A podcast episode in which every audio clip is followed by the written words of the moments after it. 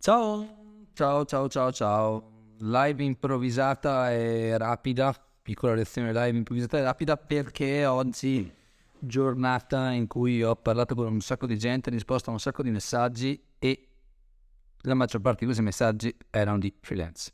Quindi freelance, giovani imprenditori o chi ha iniziato a lavorare nel digitale. Quindi, quindi, quindi, quindi, quindi, questa sera, visto che sono appena passato in ufficio, poi sono stato in palestra e, e dovevo recuperare delle cose, ma ero già qui, ho detto, boh dai, sai cosa, ho un set già pronto, ho un sacco di cose da raccontare e visto che in Italia la gente tende a non dare mai consigli a nessuno, ma sai cosa, raccontiamo qualcosina. Quindi, quindi, quindi, quindi, buonasera a tutti, uh, spero di trovarvi bene, fatemi sapere come state, siete già in tantissimi. Vedo che c'è Marco, c'è Alessandro, insomma, in tantissimi.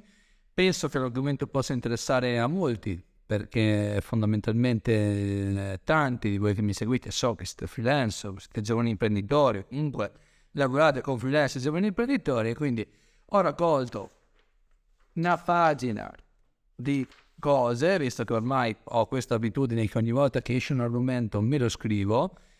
Ho una scrittura che assomiglia a un geroglifico, però non importa, un giorno magari farò una raccolta dei miei fogli e, e niente, ho deciso di, di raccontarvi un po' di, un po' di storielle. Uh, per il resto fatemi sapere come mi sentite, se mi sentite bene, se mi vedete bene, perché ieri c'erano problemi di audio e di video. Se mi sentite bene e se mi vedete bene, tra poco cominciamo a chiacchierare di cose interessanti. Prima di iniziare vi ricordo che questa live sarà salvata, questa live la troverete anche su, su Spotify e su YouTube, prima o poi.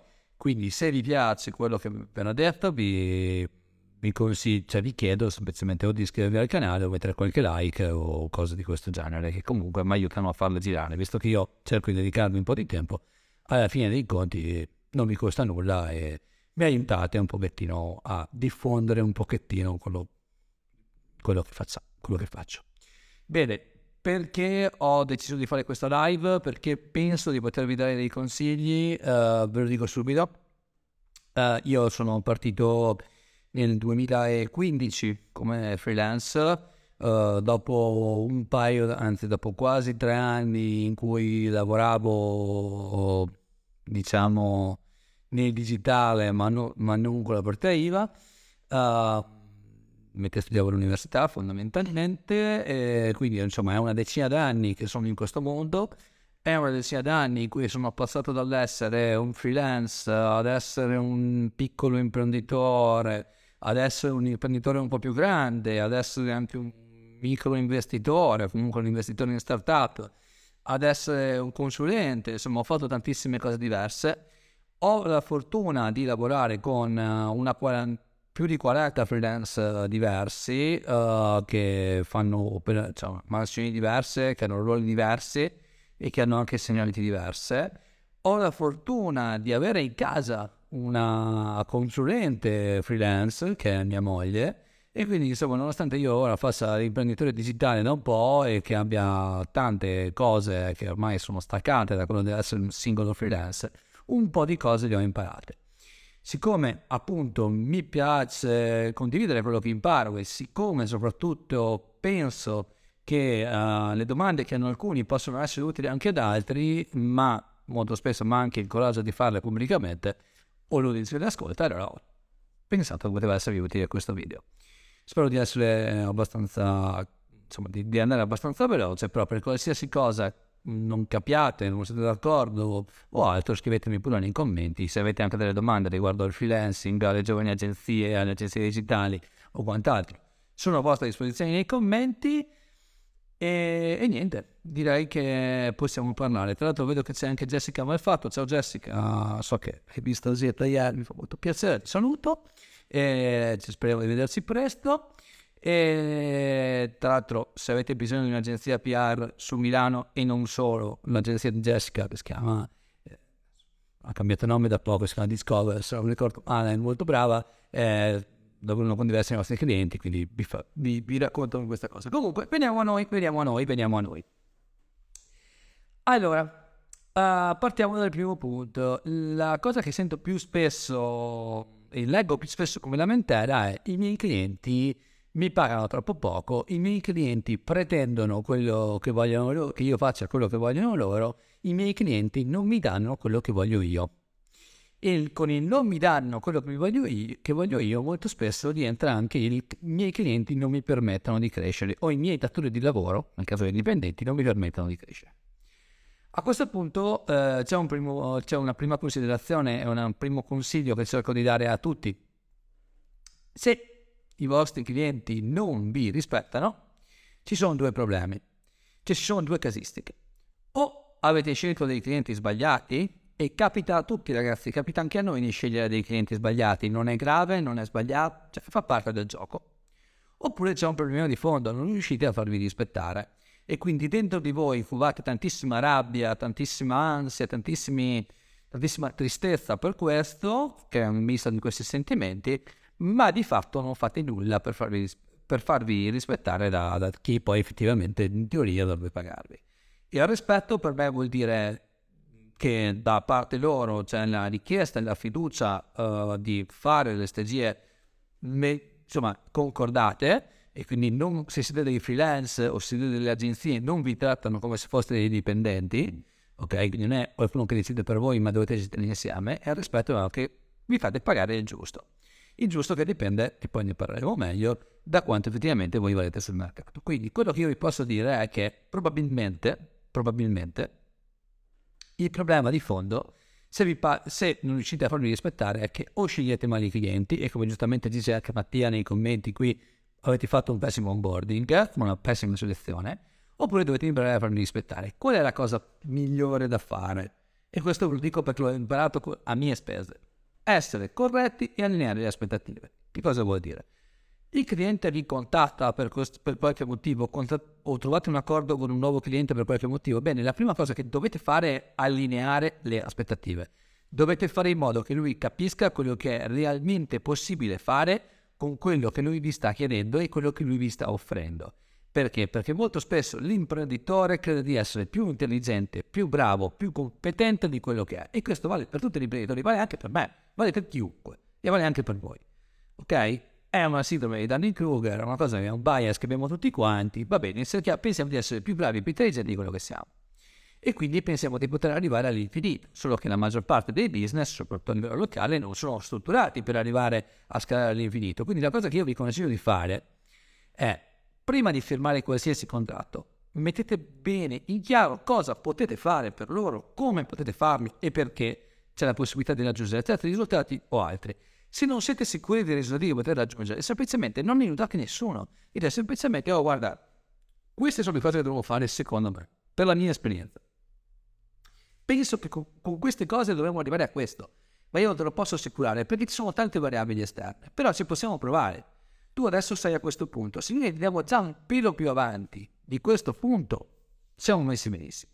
Tanto vedo che c'è anche il mio amico Federico Zannini che, se vuole, poi può venire a farsi un saltino qua in live con me, che racconta anche lui la sua esperienza, visto che insomma è passato anche lui a fare gli imprenditori, cioè ha fatto tutta la carriera anche lui, addirittura passando per la, la fase di startup. Comunque, quindi, tornando a noi, la prima cosa che dovete fare è allineare le aspettative. Se non allineate le aspettative, che cosa succede? Succede che voi siete convinti di fare una cosa e il vostro cliente è convinto che ce ne sia un'altra, il sarà un altro che sarà più grande rispetto a quello che riuscite a fare.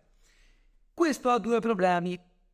Il primo è, se non riuscite a fare quello che lui si aspetta, vi dirà non siete capaci di farlo, e quindi voi non vi sentirete rispettati, e quindi voi volete cambiare cliente, lui avrà perso dei soldi, del tempo, voi tempo e soldi uguale. Se invece portate quei risultati, lui vorrà ancora di più, perché dirà, eh, se abbiamo portato questo vuol dire che, beh, bravo, ma può fare di più, e non è neanche detto che sia possibile, e quindi instaurate un rapporto che non è sano. Il rapporto sano è invece, lavoriamo insieme per crescere, ok? Perché noi siamo una parte del sistema, non siamo tutto il sistema, e quindi se noi un pezzettino alla volta cresciamo, che cosa succede? Tu migliori, miglioriamo i processi, utilizziamo tutto, io continuo a fare il mio, tu continui a fare il tuo, tu fai l'imprenditore, io faccio il consulente, faccio il freelance, non sono un tuo dipendente, mi prendo il mio tempo, tu ti prendi il tuo, e siamo tutti felici e contenti. Perché se io volevo fare il dipendente, venivo a fare il dipendente. Ma siccome io voglio fare il freelance, faccio il freelance. E quindi non sono un tuo dipendente. E quindi dobbiamo lavorare assieme. Sono un tuo consulente esterno. Ok? Tanto saluto anche il grande Enrico Chiolo che, che è passato a salutarsi. È un altro grande esempio di freelance veramente forte. Detto questo, secondo punto. Un'altra grande problematica che io sento dire da, dai freelance continuamente è fra, dici sempre che c'è tanto mercato, ma io non riesco a trovare clienti e c'è il, lo scemo dell'agenzia improvvisata di turno che vende il servizio di gestione social a centocinquanta euro che mi frega i clienti. Dove sta il problema in tutto questo? Vediamo. Lo sapete dove sta il problema sotto questo? Scrivetemelo nei commenti, che poi, poi li leggo volentieri. Anzi, scrivetemelo ora che vi aspetto che lo scrivete. Il problema è duplice anche qui. Il primo è che se un'agenzia che, vi, che viene pagata centocinquanta euro al mese, immaginate la qualità che possa esserci in tutto questo, uh, vi frega i clienti, il problema siete voi, perché non siete riusciti a far percepire il vostro valore, che non è il vostro costo, è il vostro valore, e il cliente che avete scelto probabilmente non è neanche capace di capire la differenza tra voi e l'altro, quindi avete sbagliato anche la scelta dei clienti. Il secondo punto è che voi vi state lamentando di una roba che non esiste, ok? È una roba che non esiste. Cioè, se tu stai lavorando su un mercato mass market, non sei posizionato, come giustamente scrivete, ma soprattutto non hai nessun valore aggiunto rispetto agli altri, non riesci a far percepire il tuo valore aggiunto al mercato. Di conseguenza, che cosa succede? Metti anche che il cliente decida di stare con te per un altro po'. Prima o poi lo perderai, perché ci sarà qualcuno di più posizionato di te che ti fregherà i clienti. E questa cosa è una cosa che capita sempre a tutti all'inizio. Perché tutti i freelance del mondo, ragazzi, e questo ve lo dico perché ne ho visti centinaia ormai, che cosa fanno? Dicono, lascio il mio lavoro da dipendente perché voglio diventare freelance. A quel punto c'è qualcuno in Italia che dice, oh guarda che la partita I V A è un disastro, pagherai un sacco di tasse. Cosa che, tra l'altro, con i minimi e con il forfettario è fintamente vera. Uh, quindi a quel punto si, c'è, entra la paura, entra la paura perché non c'è l'entusiasmo, poi c'è la paura, la paura prende, porta a scelte sbagliate. La scelta sbagliata numero uno è quella di riempirsi di clienti. Siccome la paura di riuscire a pagare le tasse, cosa che invece non dovrebbe essere il vostro problema, mentre l'utile sì, vi riempite dei clienti, dei clienti che, con cui non allineate le aspettative e sono clienti che vi prenderanno a manetta così, perché tanto non siete posizionato, chiedete pochi soldi perché avete paura e vi riempite di clienti inutili. Poi arriva un'agenzia che chiede dieci euro non di voi, quel cliente lo perdete, non avete costruito niente, avete imparato molto poco perché questo cliente non vale niente, perché di fatto ce ne sono tante agenzie, agenzie così, perché ci sono anche tanti, tanti freelance incompetenti e quindi di conseguenza eh, niente, non siete contenti, siete infelici, dite ah, oddio le tasse sono un disastro, oddio la, la partita I V A è uno schifo, non c'è mercato, ci rubano tutto. Cioè, cioè, è colpa di quelli che rovinano il mercato a centocinquanta euro al mese, quando in realtà è molto più semplice di così. Imparate a dare un po' di valore su questo mercato, imparate a essere umili e chiedere agli altri che ci sono già in questo mercato dei consigli, dei consigli reali. Cioè, ragazzi, cioè, io sono a vostra disposizione continuamente, ma come me siamo in quarantasette in Loop, ci sono quarantasette freelance, non volete parlare con me perché magari non mi, boh, mi sentite antipatico, bene, andate su LinkedIn, cercate le persone che collaborano con Loop, credete a tutte loro, ok, ma come hai fatto? Come, come, da dove sei partito? Cosa hai fatto? Quali sono gli errori che hai fatto? Rompetegli le scatole e imparate qualcosa. Rompetegli le scatole in modo gentile ovviamente, senza pretendere niente, però vedrete che tutti vi rispondono. Se voi avete state lì, ah, oddio, mi sto lamentando del niente, boh. Altro punto, vi ho detto che dovete posizionarvi. Come ci si posiziona facilmente? Sfruttando quelli che sono i social network, ragazzi. Ma il social network non è faccio il post che hanno fatto centomila altre persone, ma è anche semplicemente dire ok, io oggi ho imparato questa cosa e voglio condividerla con altri. Dove la condivido? Dove c'è la reach? Dov'è la reach in questo momento? In due social più che in altri. Due più uno.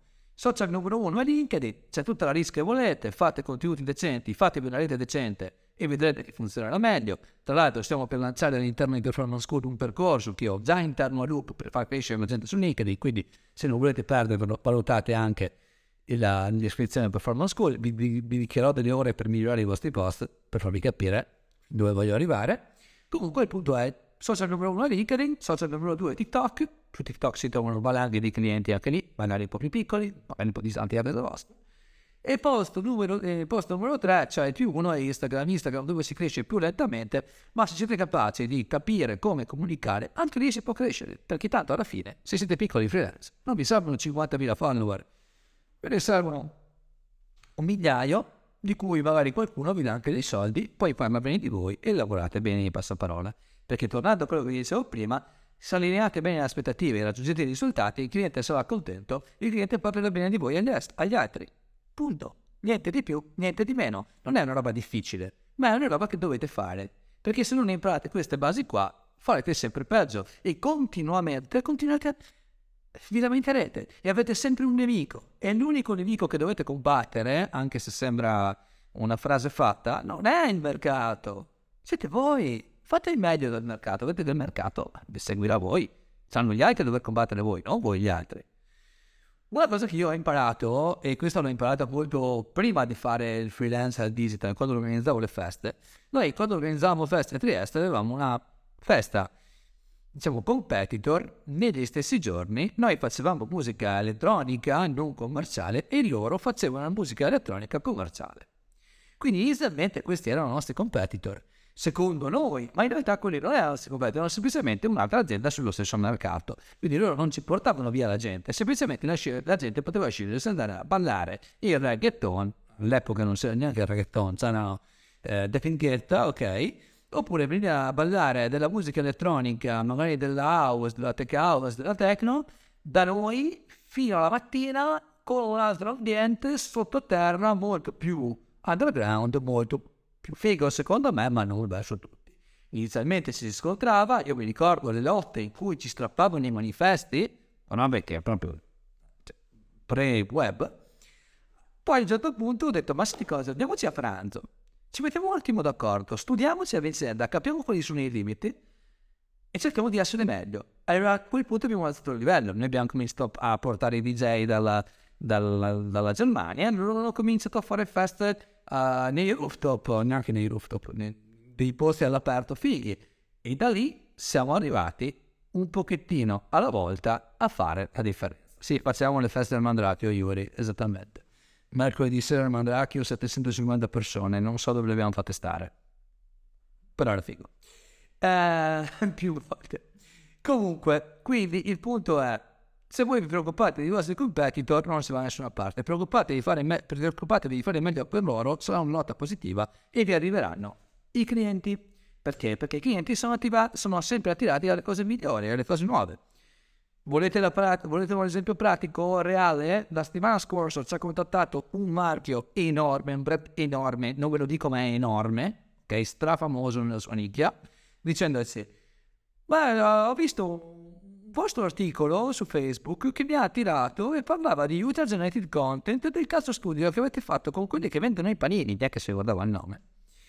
Quindi io vorrei lavorare con voi perché le altre agenzie queste cose non le sanno fare. Io l'ho chiesto alla mia agenzia, ma la mia agenzia non la sa fare sta roba, quindi io vorrei lavorare con voi ragazzi. E capiamo come possiamo mettersi d'accordo per collaborare nel prossimo periodo, perché ritengo che voi siate qualcosa che gli altri non sono. Cioè innovatori, siete un po' diversi, siete differenziati. Perché prima ti differenzi e poi da lì riesci a posizionarti. Questo vale per l'agenzia, ma vale soprattutto per i freelance. Un freelance che fa una cosa che gli altri non fanno è un freelance che, fa, che si fa notare. Oggi su LinkedIn ho visto dei post fighissimi di giovani freelance italiani, ho messo like su quelli che mi sono piaciuti, non vi dico i nomi perché in questo momento non mi vengono in mente, ma perché sono fuso io, metti like, queste posizioni hanno attirato la mia attenzione, ok? Quindi, insomma... lavorate su questo. Punto tre.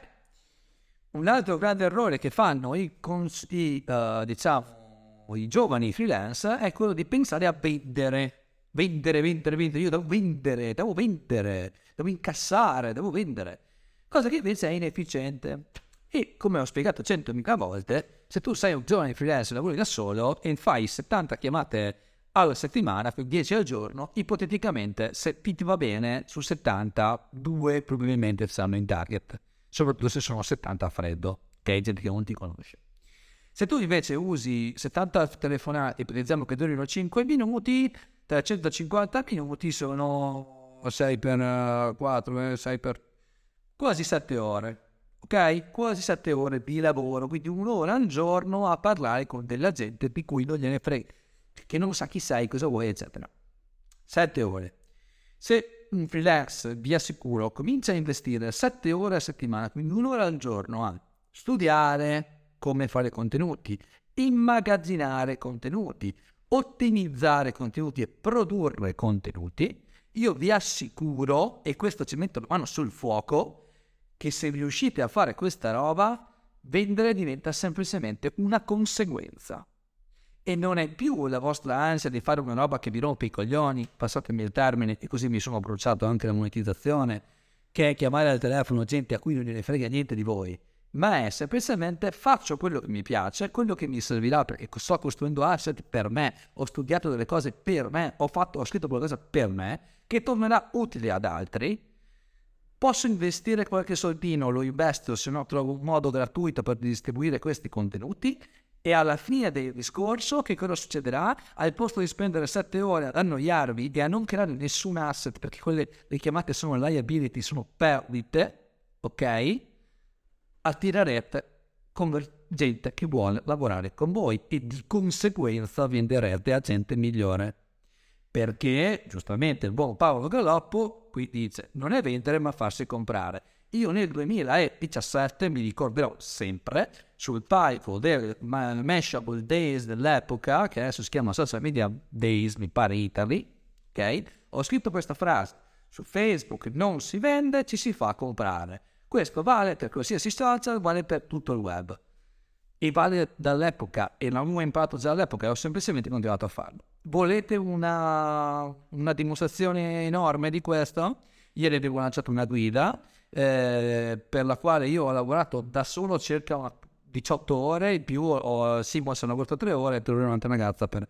Eh, in tutto abbiamo lavorato ventiquattro ore. Questa guida è stata scaricata nelle prime ventiquattro ore da mille persone, tempo di lettura media superiore ai dodici minuti, oltre al tempo che pasto- avete passato alcuni di voi per leggere, per guardarvi anche video su YouTube, quindi insomma tanto tempo da parte vostra dedicato a noi, quindi vuol dire che io con praticamente zero euro e un po' di lavoro ho già fatto mille lead puliti, interessati e di qualità, ok? Avessi utilizzato quelle venti ore per fare chiamate, non sarei andato da nessuna parte, perché non mi sarei fatto comprare, avrei voluto vendere.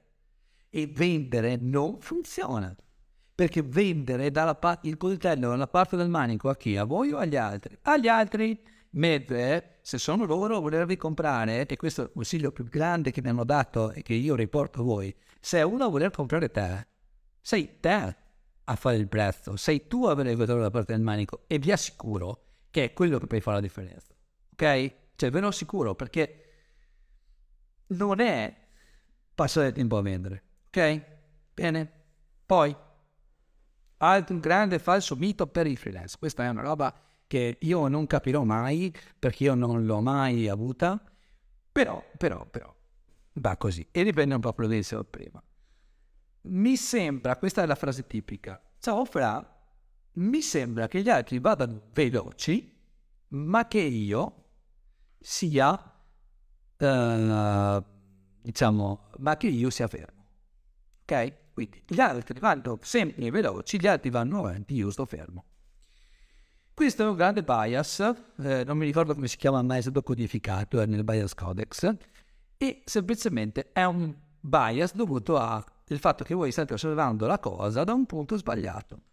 Perché gli al- agli altri non gliene frega niente di voi, di sicuro, gli altri vanno avanti, probabilmente sì, anche voi state andando avanti di sicuro, se state facendo qualcosa, perché se non state facendo niente state fermi, in teoria, ma se state facendo qualsiasi cosa stando, state andando avanti, in un modo diverso, in un modo più lento, in un modo che probabilmente non sarà efficiente nello stesso modo, o magari sì, perché voi non sapete veramente come vanno le altre cose.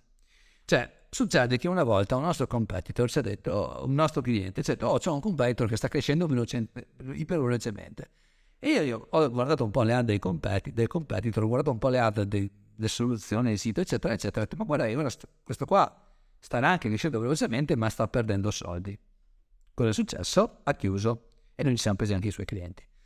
Quindi il punto di fondo è: pensa a te e non penso agli altri. Gli altri stanno andando più verso di te. Uno, non è detto. Due, non è sicuro. Tre, non è detto che siano in profitto. E quattro, comunque non lo puoi controllare.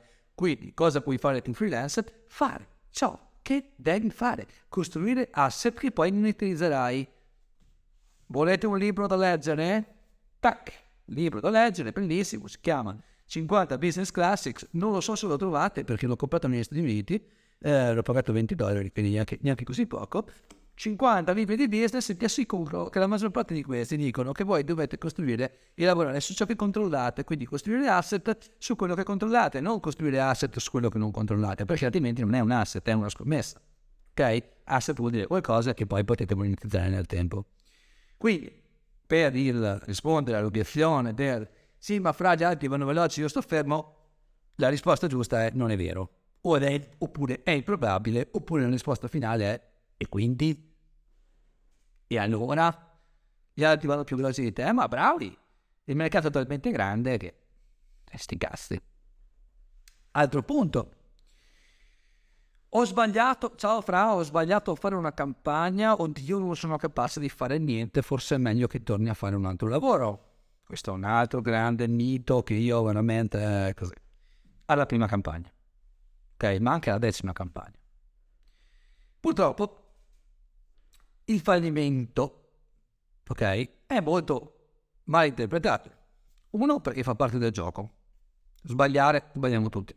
Io stesso, sapete quante campagne faccio, campagne sulla gestione de, de, delle persone che lavorano con noi, con la gestione dei clienti. Le faccio dopo dieci anni, faccio sto mestiere, figuriamoci uno che ha cominciato da poco. Sbagliare fa parte del gioco. E due, obiettivamente... Questo, quando io sento queste cose qua, vuol dire che chi sta lavorando, sta lavorando solamente in modo totalmente empatico. Quindi vuol dire che o è super contento perché le cose gli vanno bene, ma è anche super triste quando le cose, o in ansia, che è ancora peggio, quando le cose gli vanno male. Siccome, purtroppo, tutte queste cose qua fanno parte del lavoro di tutti i giorni, pensare che sia dei falliti quando si sbaglia o sia dei campioni quando si va bene è sbagliato in entrambi i casi. Quindi... cercate, se siete dei freelance, vi dico come consiglio personale, perché ho dovuto impararlo anche io, non è che invento queste robe, di vedere la cosa più che sul successo o fallimento, ma sul processo. Abbiamo imparato qualcosa? Sì, no. Ho imparato come non sbagliare la prossima volta, è già sufficiente. Ok? Ho imparato che non devo fasciarmi la testa prima di romperla, bene, lo metto via e lo uso per la prossima volta. Ho imparato... Eh, cosa devo fare in altre situazioni? Perfetto, non ho imparato niente, vuol dire che beh, la prossima volta imparare qualcosa. Fine. Logica, non è genialità, è logica, eppure anche là. Poi, e questo tra l'altro aiuta anche a farsi rispettare di più, perché se lavori per fare di meglio, impari a ottimizzare i tuoi processi, vedrai che la gente smetterà di sottovalutarti.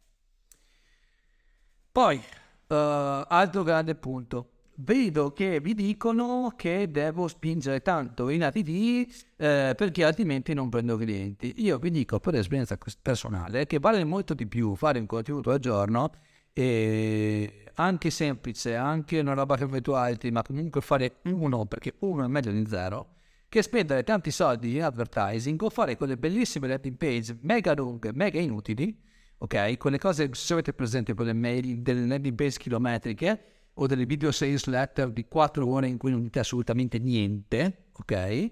Che fare... Eh, cioè, insomma, eh, cioè, vi assicuro che è meglio fare poco bene continuamente che fare tanto e male, perché dobbiamo incassare velocemente. Quindi, altro consiglio, impostate il vostro lavoro per essere costanti. Costanti vuol dire che fate poco, fatelo tutti i giorni, fatelo con costanza, ogni giorno. Dovete mettervi in testa che ogni santo giorno della vostra vita dovete fare qualcosa per migliorare. Poi attivate l'effetto compound, se non sapete cos'è, bellissimo libro, si chiama The Compound Effect, leggetelo e capirete che magicamente, e dico magicamente, tutto andrà meglio. Molto meglio. Perché a un certo punto il compound effect piano piano piano piano poi va su a manetta. Ok? Quindi, quindi, quindi, cercate di non pensare a come monetizzare nel breve periodo, ma, con, ma pensate a costruire degli asset con la costanza. La costanza è la cosa più difficile da ottenere. La costanza non è detto che ci deve essere costantemente, nel senso, cercate di fare bene quando potete. Io, l'avete visto, sono stato circa un mese in giro per l'Europa e per gli Stati Uniti, ho pubblicato molto meno, ho fatto qualche storia al giorno, pochi contenuti, adesso ho più tempo, mi ci sto dedicando di più. Perché questo mi permetterà, se io voglio, di costruire degli asset che andrò poi a monetizzare in futuro, forse. E se no avrò fatto del bene a qualcun altro, fai girare il karma e alla fine dei conti va bene. Cioè, non è che eh, va, va sempre bene. Poi, uh, vediamo un altro punto. Oh, ad, altra grande obiezione. Fra, mi sento solo. Sono l'unico freelancer per questa cosa, gli altri sono tutti più bravi di me.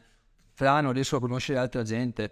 Fra, devo scappare dall'Italia perché l'Italia è un posto di merda. Eh, altro modo per farsi bloccare la monetizzazione, seconda eh, parola sbagliata. Uh, fra, eh, mi stanno... Cioè, mi, mi sento, sento che sono diverso dagli altri. Adesso, con tutto il rispetto del mondo.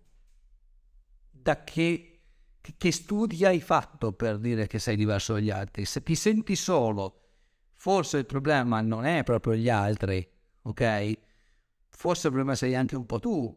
Tu puoi controllare gli altri? Probabilmente no. Allora cerca di capire cosa c'è che non va e cerca di parlare con gli altri. Non riesci a farlo da solo, fatti aiutare da qualcuno. Fare l'imprenditore vuol dire essere soli? No, fare l'imprenditore vuol dire costruire reti solide di persone che collaborano con noi.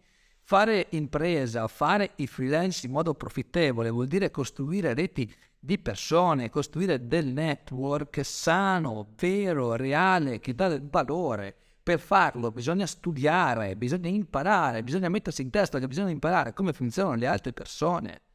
Bisogna studiare come funzionano le altre persone, le teste delle persone. Questo vi serve anche come marketer, ma vi serve prima di tutto come imprenditori, come networker, professionisti, ma non che fate network marketing, cioè che fate network, che create valore, ok? Per la vostra rete vi torna del valore indietro e assorbite del valore.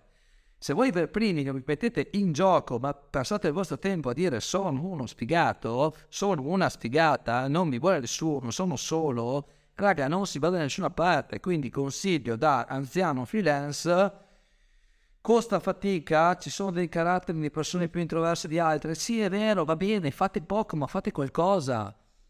Ci sono persone che quando escono a parlare con altre persone tornano a casa che sono svuotate, ci sono delle persone come me che tornano a casa più cariche, fa parte del gioco, ma provateci, al posto di passare il vostro tempo a lamentarvi che nessuno vi vuole bene, ok? Che vi sentite soli, che vi sentite diversi.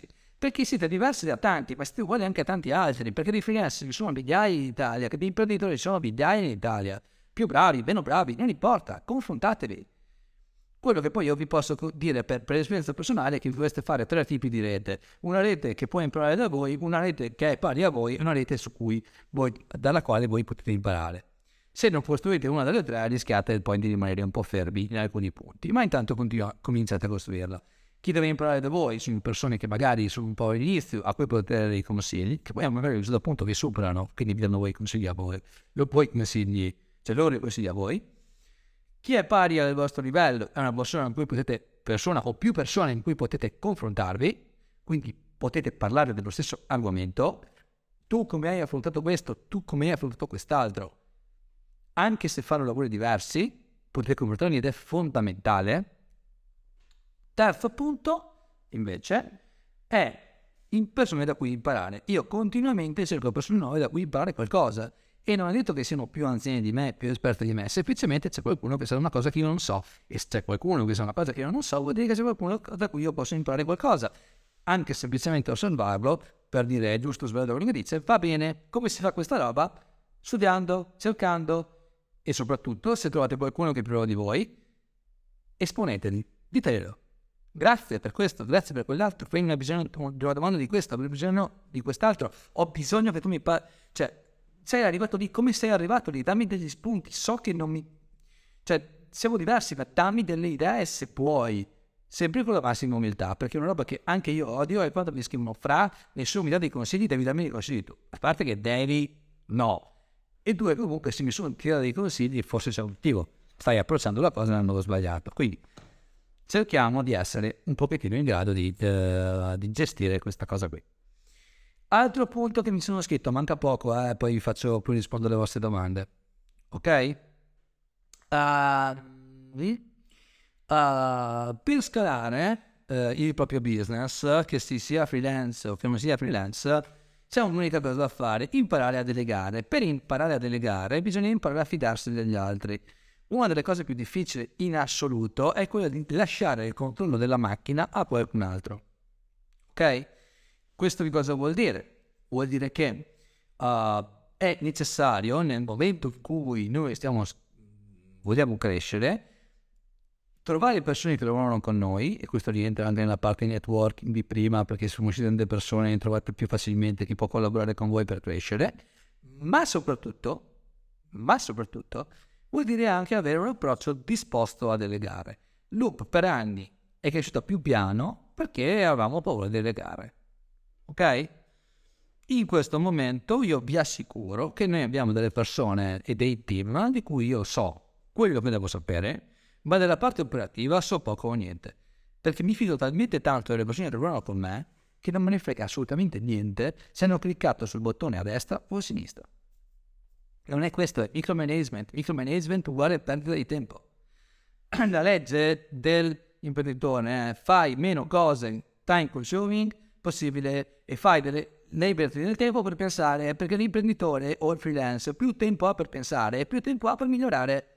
Quindi imparate a delegare. Imparare a delegare vuol dire veramente, ma questo veramente, ok, che dovete aver fiducia negli altri.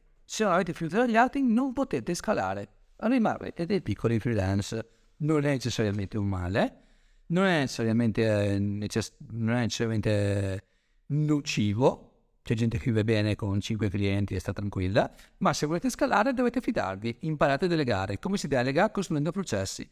Costruire processi vuol dire: devi fare questa cosa, posso essere tranquillo che la fai bene, quindi concordiamo insieme un processo perché questa cosa venga fatta bene. Poi va tutto liscio. È un lavoro che a noi in Loop, a me, Lorenzo Simone, soprattutto Lorenzo Simone, perché io faccio un lavoro un po' diverso, costruire dei processi efficienti porta via tanto tempo, continuamente. Ma se non lo facciamo, non cresciamo. Se non impariamo a delegare, non cresciamo. Per potersi fidare servono processi. Processi che non vuol dire scrivere devi cliccare il pulsante verde e il pulsante rosso. Beh, per affrontare queste situazioni qua, tendenzialmente facciamo così. Poi tu sai che non sai cosa facciamo così, se ritieni una cosa diversa, se ne parla. E si migliora il processo nel tempo. Ok? Quindi non è che noi scriviamo le cose per le scimmie. Noi scriviamo le cose perché i nostri... neanche ne scriviamo, le concordiamo con le persone perché le cose vadano lisce. Poi abbiamo la fortuna di lavorare con dei fenomeni molto spesso e questo chiaramente non ci permette di non dover scrivere quasi niente. Altro grande punto: imparare a delegare vuol dire anche attirare dei talenti che magari non sono molto bravi nella fase di sales, nella fase di venta, ma che sono molto bravi a fare altre cose, tipo gestire i team, tipo fare altre, altre cose. Noi abbiamo la fortuna all'interno di Loop di avere dei manager fenomenali, lo dico continuamente, e tra l'altro insomma ve li posso anche citare perché sono due, una è Elisabetta Gallucci, una è mio fratello Gabriele, che fondamentalmente fanno questo, lo fanno bene, lo fanno nel miglior modo possibile, ma se noi non fossimo stati disposti a delegare a loro questo e, siamo, e fossimo stati là ancora a dire no, io voglio controllare tutto perché non si va, perché se non ho visto tutto non si va da nessuna parte, eh ragazzi, staremo ancora lì con dieci clienti a fare diecimila euro al mese di fatturato, eh, che non è niente per un'agenzia, e, e che per non, e fondamentalmente non andano da nessuna parte. Ok? Quindi, piccolo consiglio: imparate a delegare. Uh,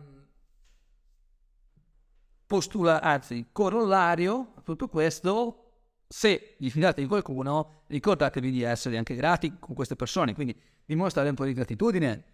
Io sono il primo a dire grazie continuamente alle persone che lavorano con me, perché poi se si dà per scontato che loro lavorino bene e non glielo si fa sapere, ovviamente questi, come succederebbe anche a me, come succederebbe a chiunque altro, se non rompe le scatole, perché non bisogna mai dare per scontato nulla, anche se avete dei fenomeni che lavorano con voi. Questa è un'altra piccola lezione. Um, poi, ultimi tre punti. Uh, non per forza dovete scalare, ve lo accennavo poco fa, non per forza da piccoli freelance dovete diventare grandi freelance o grandi imprenditori o piccoli imprenditori, non è necessario. La cosa necessaria invece è che voi capiate cosa volete fare nella vita. Se non lo capite, ragazzi, c'è un problema, e c'è un problema abbastanza grave. Perché? Perché continuerete a cercare cose che probabilmente non sono adatte a voi, continuerete a disperarvi per cose che non sono adatte a voi, e alla fine dei conti cosa si fa? Vi troverete sempre insoddisfatti, sempre infelici, e alla fine dei conti i soldi chi li fa? Qualcun altro. E chi è questo qualcun altro? Quello che invece sa arrivare al suo livello. Oggi ho eh, intrattenuto una lunga chiacchierata con mia moglie sul fatto che non, lei dice io vorrei fare carriera in azienda ma ancora non mi sento pronta su alcune cose, quindi sto imparando e boh, ci sta. E, e sì, il fatto che non tutti nascono campioni, non tutti nascono per fare gli imprenditori, non tutti sono pronti nello stesso punto per fare un salto in avanti. Anzi, c'è gente che fa i salti in avanti poco alla volta, c'è gente che fa i salti in avanti troppo velocemente e si fa male, c'è gente che invece capisce qual è il suo posto e sa in quel posto lì. È giusto in ogni caso. Non è che uno giusto e uno sbagliato, quindi trovate il vostro posto, perché voler sempre di più non va bene, non funziona. I freelance si fanno male in questo modo, gli imprenditori falliscono. Volete un, un caso eclatante? Una grande agenzia è, è fallita qualche settimana fa, non vi dico il nome, leader della crescita, continuamente cresci, cresci, cresci, cresci, cresci, cresci, poi fallisci. Perché fallisci? Non ve lo dico io, ve lo dicono i numeri. Poi, questa è la mia opinione personale ovviamente, eh, poi ci sono mille casistiche, non sto qua a discutere, eh, però il punto è questo, trovate il vostro spazio. Crescere senza avere le basi per crescere non si va da nessuna parte, crescere per, senza voler crescere non funziona, ok? Poi, poi, poi, poi, poi, uh, ultimo, ultimo, ultimo punto, vi cito mia moglie, mia moglie, no, in realtà vi cito mia nonna, che è ancora meglio di mia moglie in questo, da questo punto di vista. Mia nonna, eh, dieci anni fa, eh, quasi dieci anni fa, duemilatredici, è stato il duemilatredici, era un periodo in cui io ero particolarmente stanco e anche un pochettino svogliato, insomma era un po' giù. Io sono una persona che ha sempre avuto grandissimo entusiasmo, sono una persona che ha voglia di fare, che vuole fare sempre meglio, insomma, ve lo possono dire anche i miei amici, non mi sono mai fermato un attimo. Un attimo, c'è questo momento dieci anni fa in cui anche io ero un pochettino Un po', un po' svogliato, ok? Per una serie di problematiche personali, un momento di cambiamento, ho finito quasi l'università, eccetera, eccetera. Mia nonna un giorno, eh, mia nonna che all'epoca aveva ottanta anni, quindi insomma non era proprio giovanissima, già all'epoca, adesso ce ne ha novanta, eh, mi ha detto, bara che, eh, me l'ha detto in dialetto, poi ve lo traduco in italiano, bara che tra aver fiducia, tanto alla fine di io non si può andare. Che vuol dire? Guarda che devi avere fiducia, bisogna avere fiducia, perché tanto indietro non si può andare. Quindi smettila di stare qua a pensare a quello che potevi fare meglio e comincia a fare qualcosa con un po' di entusiasmo, un po' di fiducia per il futuro, che forse, che forse andrà meglio. Ma io sono sicuro che andrà meglio, perché tanto, eh, cosa ti costa? Adesso sei fermo, ti senti un po' sfigato, sei un po' depresso, sei un po' giù, peggio di così. Se fai qualcosa che pensi sia giusto, non può andare. Quindi, almeno nel lungo periodo, quindi devi avere fiducia andare, che tanto indietro non si può andare, quindi tanto indietro non puoi andare. Quindi, piccolo ultimo consiglio che vi posso dare da freelance anziano e da, una, una, da imprenditore che un po' di cavolate le ha fatte nella sua vita, ma anche un po' di cose buone, è che dovete avere un po' di fiducia. Perché tanto le cose prima o poi si sistemano, se lavorate bene per farle sistemare. Sembra una frase fatta, ma io vi assicuro, ve lo assicuro, che se lo applicate come modus operandi, la cosa va. E dovete farlo tutti i giorni, con costanza, con pazienza, eccetera. La pazienza poi vi salva, la costanza è quella che vi fa crescere. Chiudo il mio monologo, sono quasi un'ora che parlo, quindi rispondo un po' di vostre domande, ne ho viste alcune, ma visto che siete in tanti ancora live, se vi va di farmi qualche, farmi qualche domanda o anche semplicemente contraddire alcuni dei punti che ho detto, sono a vostra disposizione, perché mi fa molto piacere parlare di questi contenuti. Poi se c'è ancora fede o qualcuno che può salire sul palco con me, sono a vostra disposizione. Ma recupero una domanda che ho letto prima. Eh... Ah, mi chiedevo della guida. La guida di prima diceva Uh, cioè la domanda era il fatto che sia stata effettivamente letta da guida è stato tracciato perché tanti scaricano e poi sono pigri. Sì, Lorenz, ma io sono più furbo, perché io la guida non la faccio scaricare. La guida, che è un mini corso, te la devi guardare. E dove te la devi guardare? Nel mio sito. Dopo un po' te la puoi scaricare. Quindi se io vedo che il, te- il tempo di lettura medio è di dieci minuti, vuol dire che mediamente le persone sono entrate e l'hanno letta la guida. dieci minuti sull'app sono un sacco di tempo. Io ho stimato che il tempo di lettura totale di quella guida lì va tra i dieci e i sedici minuti, a seconda poi della competenza che uno possa avere, più i due, le due orette di video che poi se uno vuole si guarda e se no approfondisce in vari momenti. Quindi in realtà io ho tracciato chi ha letto e chi non ha letto. È vero che ci sono, che ci sono i, i, colle, i collezionatori di, di guide, è vero che ci sono i collezionatori di freebie, è vero che ci sono le persone che compulsivamente scaricano e comprano corsi, però allo stesso tempo si fregano facilmente. Se io guardo il tempo di lettura è molto semplice, tempo di lettura medio che però comunque fa, fa un pochetto. È grande, faccio sempre... Okay. Tanto vedo che c'è Cri, ciao Cri, c'è Cristina, Maria Cristina Sbromo che è passata a salutarci. Bene, avete qualche domandina per me? Uh, oppure vi saluto, spero di avervi dato comunque qualche spunto utile, che magari insomma, anche se subito ho parlato un'ora, se qualche spunto è stato utile, insomma spero che vada così. Eh, ah, bella domanda, bravo, bella domanda Cristina, grazie. Una curiosità su di te, il tuo percorso universitario ti ha aiutato anche nel tuo lavoro? Sì, tantissimo, sì, tantissimo, eh, nel senso che uh, nel mio lavoro uh, io faccio, sono passato da fare il freelance a fare l'imprenditore, ma di fatto quello che è il mio lavoro di marketer non è di imprenditore digitale, di esperto di digital marketing, di marketing. Fondamentalmente eh, come funziona? Funziona che io devo riuscire ad agire a livello di azienda in qualche modo. Io ho una laurea triennale in economia e commercio, una specialistica, una magistrale, chiamatela come volete, insomma i due anni successivi in, in management, insomma in scienze aziendali, con una buona parte di marketing all'interno. Però in realtà ci sono due cose per cui mi è stata utile la laurea. Una, perché tante cose che non ho capito al tempo e le ho capite poi dopo. Macroeconomia, microeconomia, finanza, gestione, eh, economia aziendale, sono cose che mi sono salvate, che all'epoca mi sembravano estremamente noiose, ma che in realtà sono estremamente utili, cioè il concetto di asset, liability, di gestione, queste cose sono estremamente utili. Due, ed è anche tutta la parte di marketing che ho studiato all'università, che è un marketing un po' vecchio, ma che in realtà ti spiega poi perché le cose vanno a un certo punto. La seconda parte è che io all'università ho imparato a, eh, ho parlato con altre persone, ho imparato a parlare con loro, ho imparato ad interagire con loro, ho conosciuto tante persone, alcune di queste persone, come alcune di queste persone mi sento ancora, mi trovo ancora, ogni tanto vado anche, vado anche a pranzo qui, persone che hanno fatto carriere diverse, che però ogni tanto magicamente saltano fuori e dicono: oh fra, un cliente per te, oh fra, guarda che mi ha detto tizio che, ti co- che voleva conoscerti, ci metto in contatto, ha scoperto che ci conosciamo, ti ci metto in contatto, c'è questa opportunità, c'è quest'altra. Persone che magari sono non ci conosciuto dopo, non avrei mai conosciuto dopo. Cioè c'è gente che era a scuola in corso con me che adesso ha dei ruoli apicali in grandi aziende del mondo, gente che, a cui se io volessi in linea teorica potrei scrivere un messaggio e dire: oh ciao, ti ricordi come ti ho potuto bere? No, niente. Ciao, come stai?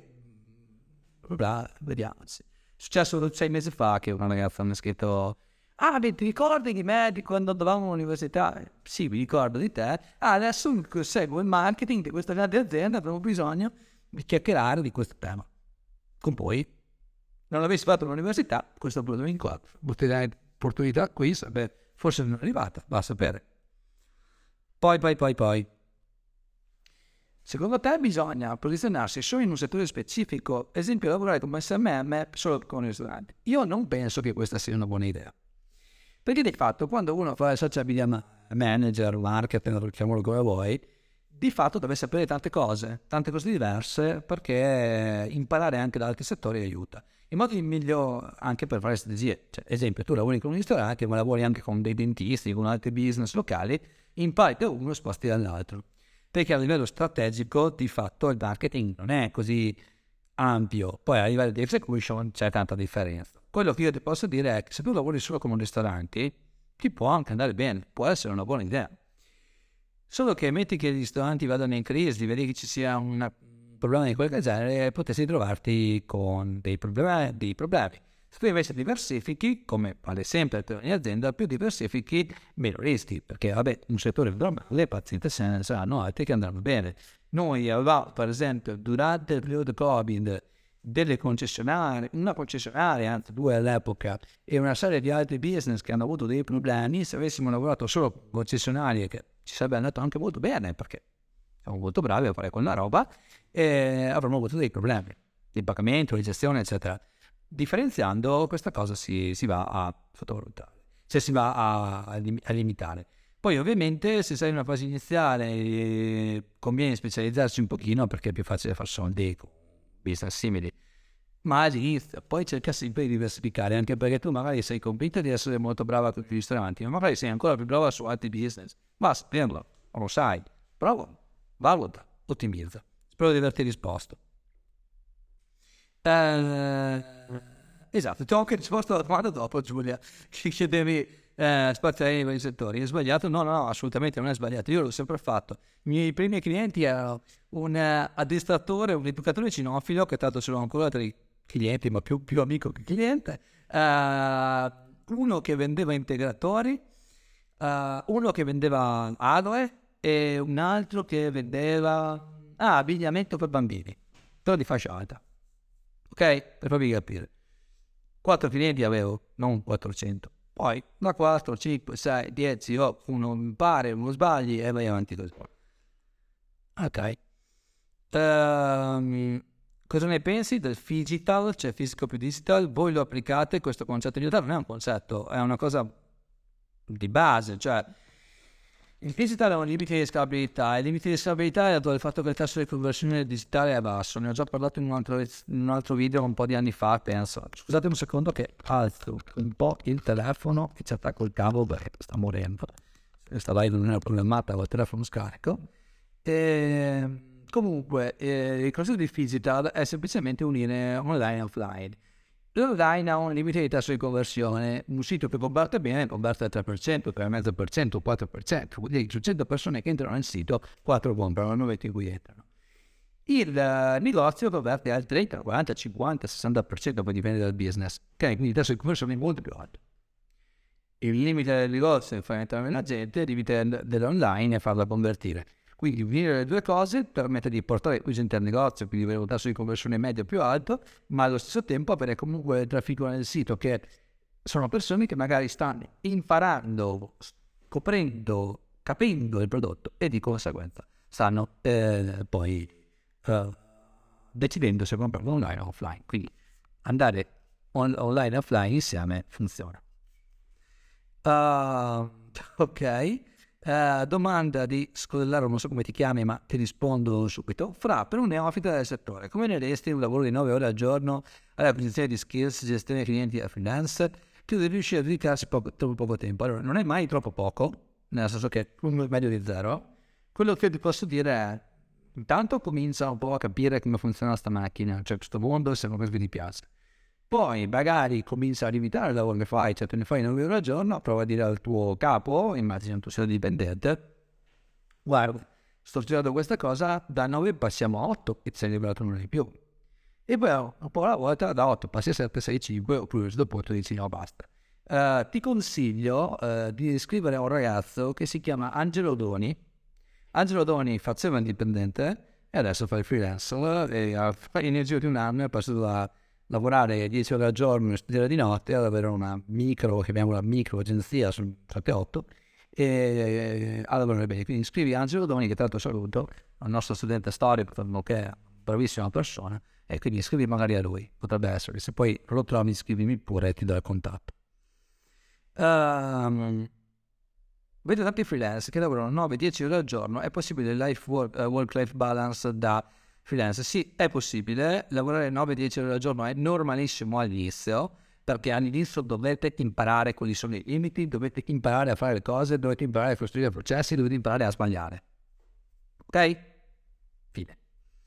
Poi, poi, poi, questo è un altro punto, uh, l'obiettivo è di passare da nove dieci a otto nove, a sette otto, a trovare finché il tuo punto. oppure imparare a gestire il tempo in modo efficiente. Ci sono dei periodi dell'anno, io sono fatto così, ci sono dei periodi dell'anno in cui lavoro quindici ore al giorno e dei periodi dell'anno in cui lavoro tre ore al giorno, perché mi conosco, perché so benissimo che ci sono dei periodi dell'anno in cui sono meno produttivo. Eh, io sono iperproduttivo ad agosto e sono poco produttivo, per esempio, a febbraio-marzo. Io lo so, sono così. Infatti costruisco la mia vita per questo. Uh, il work-life balance non è stacco alle cinque e poi sono libero tutto il giorno. Eh. Quando ho bisogno stacco, quando penso che sia giusto stacco, quando credo che sia necessario stacco, stacco e il credere, cioè scegliere questo quando è la bravura. Io vi posso dire che è possibile, è possibile, e lì molto spesso dipende anche da che cosa uno vuole fare. Mm, se questo lavoro ti piace, nove dieci ore al giorno non ti pesano, se questo lavoro non ti piace, eh, ti pesano tantissimo. Quindi scegli un po' tu quello che è il tuo punto, ricordandoti sempre che eh, una persona felice è una persona che riesce a unire un uh, lavoro, mm, soddisfazioni di vario genere, persone con cui si vede, quindi socialità, Uh, soddisfazione economica, insomma tutta la piramide di Maslow. Quindi cerca di riempirla e vedrai che tutto benissimo, va un po' più bene. Ok? Cosa ne pensi di agenzie in America che dicono di concentrarti solo su una nicchia, se no stai sbagliando tutto? Ti dico semplicemente che l'America ha un mercato completamente diverso. Uno, sono trecento milioni di persone, duecentocinquanta milioni di persone. Due, è enorme. Tre, sono tendenzialmente anche geograficamente, tre sono mediamente ignoranti, quattro, quando voi fate un milione di dollari in America non è come fare un milione di dollari in Italia, cinque, eh, le catene in America hanno centinaia di punti vendita, in Italia ne hanno decine di punti vendita mediamente, e quindi tecnicamente questa cosa va molto più bene sul mercato di tipo statunitense rispetto a un mercato di tipo italiano, ok? Chiaro che però se tu standardizzi i processi è più facile scalare nello short term, ma nel long term no. Nel duemiladiciannove io sono andato a un evento, quindi insieme a Simone Mandracchio siamo andati a Austin in Texas a vedere uh, un evento di ManyChat. C'erano due ragazzi che avevano costruito un chatbot ad una varietà incredibile per, una, uh, per i ristoranti. Il chatbot lo, lo vendevano tutti i ristoranti, erano felici e contenti, avevano fatturato il primo anno centocinquantamila euro, erano strafelici. Costo quasi zero, avevano scalato. Come avevano scalato a centocinquantamila euro e tanto registrati? Hanno beccato uno, funzionava uno, sono andati a quello vicino, funzionava quello vicino, il terzo che hanno beccato aveva venti punti vendita, da lì poi sono andato da un altro che aveva venti punti vendita e hanno scalato così. In America è possibile, gli Stati Uniti sono fatti così. L'Italia è un po' diversa perché è un po' piccola e soprattutto in Italia la gente è molto diffidente, negli Stati Uniti invece è molto più entusiasta della novità. È una questione culturale. Se non ci sei mai stato, vai a farti un giretto negli Stati Uniti, stasera un po' e vedrai che capirai la grande differenza tra le due cose. È fattibile gestire dieci clienti da solo? Mm. Dipende che lavoro fai. Fare di per dieci clienti è difficile. Tendenzialmente un nostro freelance quando ne, sceglie, ne, sceglie, ne segue sei sette è già a livello. E non deve fare gestione, gestione, fatturazione, cioè tutto gestione, quindi probabilmente il limite deve essere cinque sei adesso, poi dipende da difficoltà del cliente eccetera. Se sono business locali a cui dedichi un'ora alla settimana, dici li puoi gestire, ok?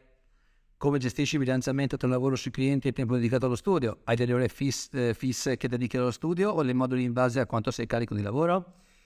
Allora, io studio continuamente, il mio lavoro è studiare, quindi è molto facile per me. Però um, cerco, cerco di studiare il più possibile. Non sono una persona regolare, una abitudinaria, quindi io la mattina mi sveglio e se riesco studio un'oretta, se no non ci riesco pazienza, se voglio dormire un'ora in più dormo un'ora in più, ok, questo sempre. E che la sera è uguale, però tendenzialmente una mezz'oretta dopo pranzo, una mezz'oretta prima di dormire, ok, la passo a leggere, studiare e imparare qualcosa. Mi piace quello che non è molto. Poi se sono veramente stanco, assalto e pazienza, lo vedo per un'altra volta. Ci sono dei giorni in cui io studio dieci ore. Cioè, cioè mi ricordo una volta, circa un anno fa, in cui ho scoperto con un second brain, ho passato due giorni a fare quello. Cioè, studiavo giorno e notte. Cioè, mi ricordo mia moglie, e me lo ricordo da sempre, mi guarda e mi fa, ma che cosa hai scoperto? Cos'hai? Che sei super, sei iper eccitato da una cosa del genere. cioè non ti ho mai visto così contento nell'ultimo periodo, eh, semplicemente avevo studiato una roba che mi piaceva e sono andato sono fatto così. Poi c'è sempre invece che ha bisogno di essere iperabitudinaria perché è fatta in un altro modo e trova il tuo, permetto. Ok? Uh, grazie per questi momenti di chiacchiere costruttive. Prego Enzo, eh, Enzo Versailles. Eh, quanti utilizzano Shopify?